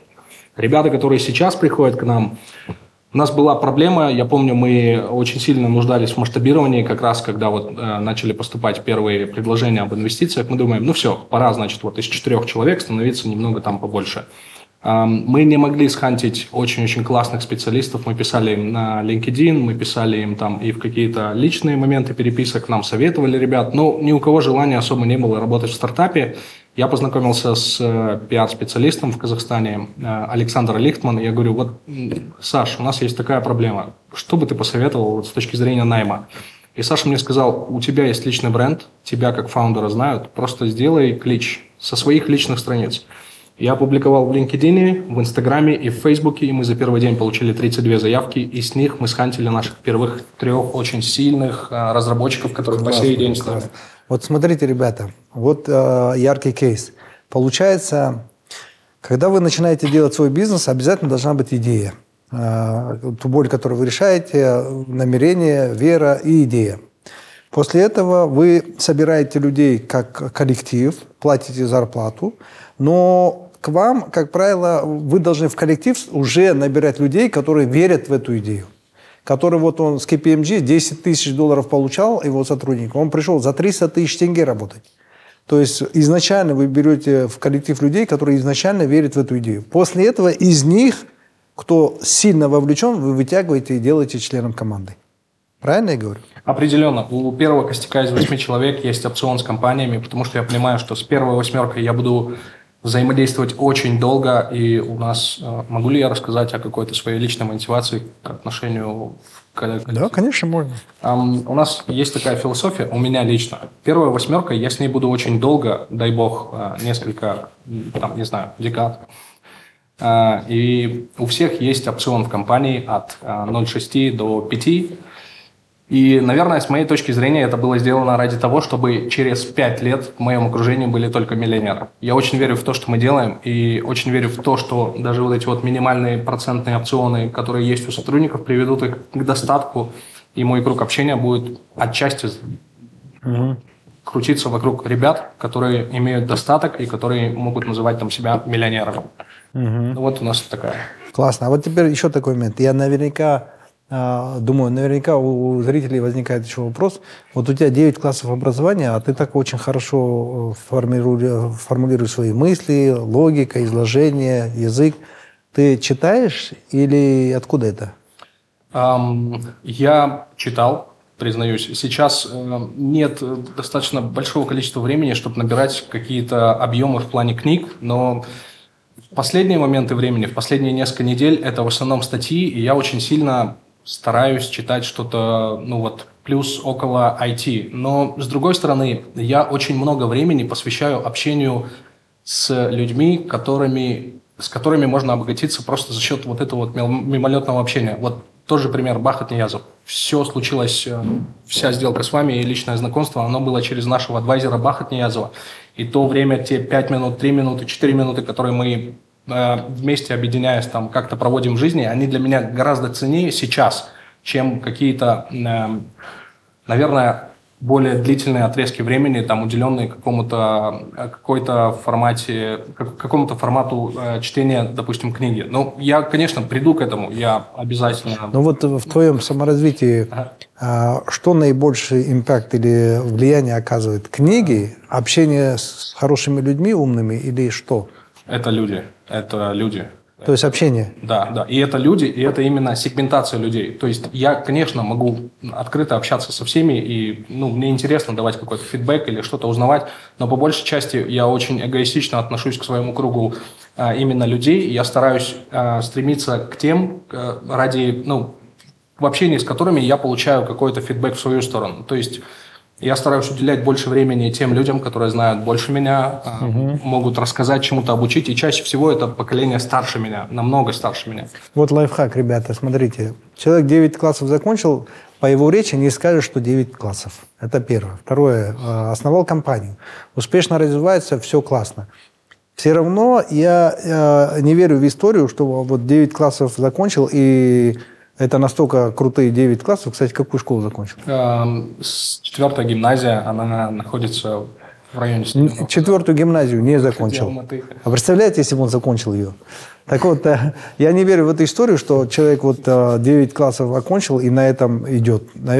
Просто чувствуется, что есть огромный наработанный багаж, а, эрудиция, знания и так далее. И в данном случае вот Мадат рассказал, что окружение. Окружение, которое круче его, то есть которое его тянет, угу. которое заставляет развиваться, думать по-другому и так далее. Поэтому это вам как лайфхак, даже для тех, наверняка у кого-то есть дети, которые школу не закончили, либо вы сами что-то не закончили и комплексуете по этому поводу, можно идти по пути читать книги, покупать курсы и развиваться там, это тоже классная идея. Но одно из самых крутых э, вещей – это нетворкинг, правильные люди, связи, среда общения э, людей, которые круче вас. Если вы в комнате самый умный, то, скорее всего, вы не там находитесь. А, насчет команды, поехали. Да, я, я во-первых, здесь бы чуть-чуть поспорил насчет ну, некоторых моментов, да, mm-hmm. то есть по поводу а, там, позиционирования, наверное, там, а, обучение, вот то, что Дос сказал в целом, за, за жизнь, то, что общение, да, на интервью это так. Но для нас все равно каким-то, и меня лично базовым критерием является и образование в том числе. Наверное, я, бы не стал отсекать топовые университеты там в мире, да, топовые школы, даже, э, грубо говоря, там государственные школы, там РФМШ, КТЛ и так далее, потому что эти школы, в принципе, то есть, как, э, то есть человек стремится, и в КТГ очень много простых ребят, которые смогли туда попасть. Угу. Это первый фильтр в жизни, по идее. Вот ты у каждого разные события, конечно. Кого-то жизнь принуждает работать, у него нет возможности там где-то учиться. И таких очень много у нас. Но есть те, кто живут там в городе условно, да, там, и, в принципе, вот это хочется выяснить на интервью, всегда понять, угу. какая предыстория. Если предыстория такая, что это там городская среда и далее, каких-то жизненных челленджей сильных не было, то человек должен был заперформить, грубо говоря. То есть э, хорошо какую-то крутую школу закончить. То есть а при наборе команды ты на образование смотрю, смотришь? Я смотрю, на, я смотрю на школу, э, очень важно, смотрю на университет, Потому что я считаю, что это фильтры жизненные. Вот что человек, о чем он думал вот в то время, да, угу. это как для меня вот в голове первые фильтры. Плюс... Расскажи опыт своей для... команды. Откуда ну, она вот, пришла? Да, вот, допустим, но, но вот здесь, опять же, то, что вот откуда она пришла, здесь я, наверное, соглашусь, то, что все, все результаты Всевышний нам дает. И я в этом неоднократно убеждаюсь, допустим, и, и намерение. Вот я, мы в 2020 году, вот с Расулом, который сегодня как раз речь э, Артур поднимал, в том числе, мы делали благотворительный проект, Туба называется. Вот э, амбассадором Хабиб Нурмагомедов является, Арман Авгитяров. Мы делали вообще с ребятами там, из Дагестана. Вот. Э, хотели просто во время ковида сделать платформу удобную, чтобы можно было мошенников избегать. Uh-huh. Собрали хорошие фонды, дара, там вот фонды профессионалов, и объединили всех на платформе и сделали краудфандинговую платформу, краудчарити платформу. Uh-huh.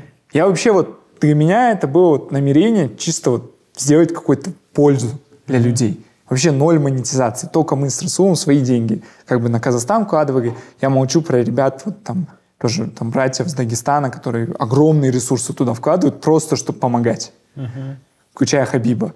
Миллионы долларов он вкладывает в это все. И мы помогали с запуском в Казахстане. К чему это привело в итоге? Как это повлияло там, на стартап? Мы, я познакомился с огромным количеством крутых ребят, в рамках этого благотворительного проекта. И в 2021 году, когда э, я начинал стартап, э, я разговаривал с одним из ребят, с которым я познакомился в рамках этого проекта. Мы вместе делали вот благотворительную платформу. И в итоге он стал кофаундером. Этот человек, он, он учился в МГУ, тоже на Мехмате, он работал в Яндексе три года, потом работал в Фейсбуке в Лондоне четыре года. И вот как раз в 2021 году он уходил в Твиттер и в Лондоне. И мы вот с ним созваниваемся по телефону, он говорит, слушай, я с Фейсбука ушел, вот, и сейчас вот в Твиттере у меня много времени свободного появилось, вот.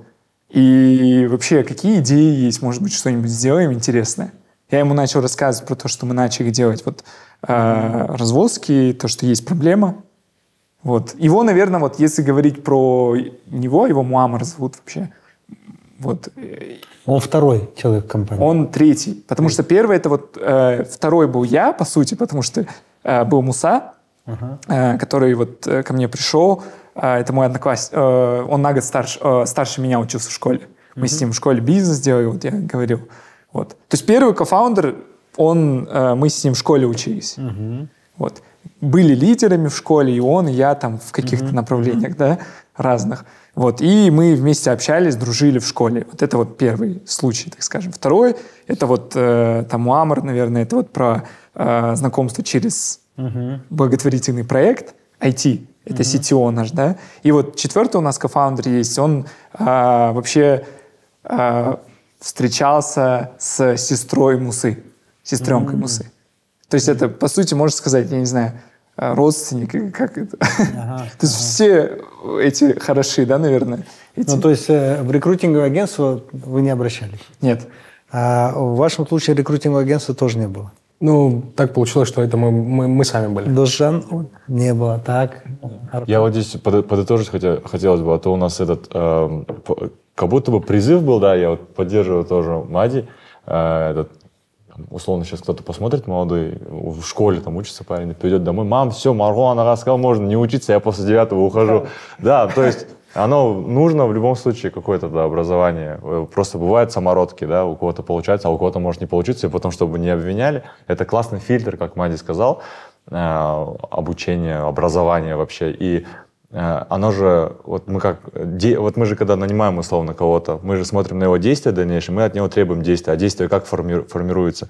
Изначально от взгляда, от взгляда там идет установка, вот этот взгляд и установка, оно как раз-таки формируется э, благодаря окружению, нетворкингу, который где ты обучаешься там в школе, в университете и так далее. Потом уже идет самооценка, условно, э, чувство, реакция и вот, вот действие шестое там по пунктам идет. Поэтому, да, не, не, не примите наши э, высказывания как призыв к действию, не учитесь. Все, мне кажется, от философии компании зависит. Например, в Амазоне первые, по-моему, 3-5 лет Безос нанимал только людей, у которых высокий SAT скор в школе. То есть это ЕНТ. То есть люди, даже у которых в Яху там человек работал 10 лет, там есть вот фильм про Амазон, он говорит, меня когда нанимали, у меня спросили результат ЕНТ, а я уже 10 лет работаю в технологическом технологической компании. Я такой на интервью, такой, не могу вспомнить, какой у меня результат. А они набирали только там вот таких гиков, то есть задротов они нанимали. Таких прям, у которых все прям супер там перформанс и так далее. Это вот философия такая. С другой стороны, понятно, что по сути вот, вот эта э, строчка, она зачастую влияет только на то, чтобы ты попал на резюме, на интервью. А вот на интервью ты уже проявляешься уже личные качества, там твои навыки реальные, да. потому что можно получить. Ну здесь смотрите, больше. с точки зрения образования, а, э, я абсолютно согласен с тем, что образование важно и нужно как фильтр, потому что образование дает э, дисциплину, образование дает э, логику, образование дает это социальные навыки, общение, решение проблем, первая любовь, драка, Network. понятия и так далее. То есть а, умение кооперироваться с кем-то, дружить с кем-то, делать совместные проекты какие-то и так далее. Это тоже дает школа. Не в рамках официальной программы, а вот в колледже помимо уроков есть еще куча общения, поэтому это очень-очень важный а, этап формирования вообще личности. А, поэтому, если говорить в целом про образование, я очень а, сильно верю в образование, и да, я за образование, но не предметное, то есть не так, чтобы там а, не обязательно химию знать так глубоко, как мы это а, детей пичкаем. Не обязательно физику знать так глубоко, как мы это делаем. Геометрия, алгебра. Я, например, ни разу в жизни не, не применял и даже не разбираюсь, что такое косинус, а, синус, тангенс, котангенс, и, э, там, извлечение корней. Я просто название знаю, а как это физически делать, не знаю, я в жизни пользовался калькулятором, 4 кнопки, плюс-минус, э, там, умножить, делить. Все, ну и проценты вычислять. Все, больше ничем не пользовался и достигал всего. А, здесь я считаю, что а, можно было бы как раз, я ратую за то, что вот сократить вот эти предметные, то есть давать обзорные как бы а, знания, но больше давать на социальные вещи, такие как финансовый учет в школе, например. Это очень важно. Решение проблем очень важно. Коммуникации очень важно. Критическое мышление очень важно. Какие-то такие социальные, которые реально нам каждый день в жизни нужны. А, к сожалению, в жизни нас этому не учат. Э, тот же личный бренд, убеждения там, э, и так далее, и так далее. Поэтому а, с точки зрения вообще подхода, я считаю, образование само по себе, конечно, классный фильтр, этим надо интересоваться и так далее. Но когда вы выбираете команду, я, у меня много лет, э, я этим занимаюсь, я общаюсь в основном с командами, так как я инвестор, я в операционке был только короткий промежуток времени, все остальное время я в операционке никогда не был. Я работаю с командами. И как я лично вот выбираю команды? Я первое, на что смотрю, первое, на что смотрю, это насколько горят глаза у основателя, у лидера команды. То есть вовлеченность. Потому что если человек не вовлечен, то его талантом цена ноль. Его дипломом и его талантом цена ноль, если он не вовлечен.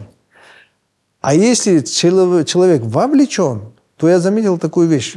Когда ты ему ставишь задачу, он тыкается, совершает кучу ошибок, но он все равно добивается целей. И отсюда я вывел правило, что основной распаковщик талантов – это вовлеченность. Если человек вовлечен, он будет читать, смотреть YouTube, найдет а, подкасты, будет читать книжки, статьи и так далее. Ну, сделает. Да, на это потребуется больше времени. Да, он совершит больше ошибок, больше шишек набьет. Но он сделает. А очень часто приходят люди вот такие, с таким образованием, увлеченности нет, которые работают с 9 до 6, потом уходят домой и нифига не делают. Это люди э, как раз э, не, перформ, э, не перформеры, то есть не дают результатов. Поэтому в команде, когда я сталкиваюсь с любой командой, и вообще, когда принимаю решение о том, инвестировать в компанию или нет, в первую очередь я смотрю, насколько основатель больной этой идеей, заражен, готов работать. Это для меня важно. Второе, вот я и проинвестировал в QTAP, а я даже у него образование не спросил. Оказывается, 9 классов. Знал бы, может быть, я подумал, блин. Ну, даже образование не спросил. А, и э, для меня вот это на самом деле очень-очень важно, потому что когда ты инвестируешь в любой стартап, в любой бизнес, э, нужно понимать, что они, конечно, приносят бизнес-планы и проекты, но это все вилами по воде сказано, это будущее. Будущее базово неопределенно. Так вот, если мне говорят, вот э, надо выйти в, в океан, который штормит, то я предпочту людей не с образованием, а те, которые заряжены. Конечно, хорошо, если среди них есть люди... Я бы, я бы так исходил. Я брал бы заряженных людей, и из них выбрал бы те, у которых высшее образование, ну, лучшее образование. А, потому что, смотрите, заряженных меньше, чем образованных. Вот есть два способа. Можно выстроить всех образованных и оттуда найти заряженных. Я иду по-другому. Я выстраиваю заряженных, условно, 100 человек нахожу и говорю, мне нужны 10, которые пойдут со мной в океан, который штормит. Потому что дух керек, дух нужен. Очень часто в этом неопределенном будущем очень много преград, проблем. Это нужен дух. Нужен дух, нужна преданность, люди, чтобы перли до конца. Поэтому вот это очень важно. Как вы видите, команда, команду, как правило, членов команды никто здесь не нашел через HR-агентство либо рекрутеров.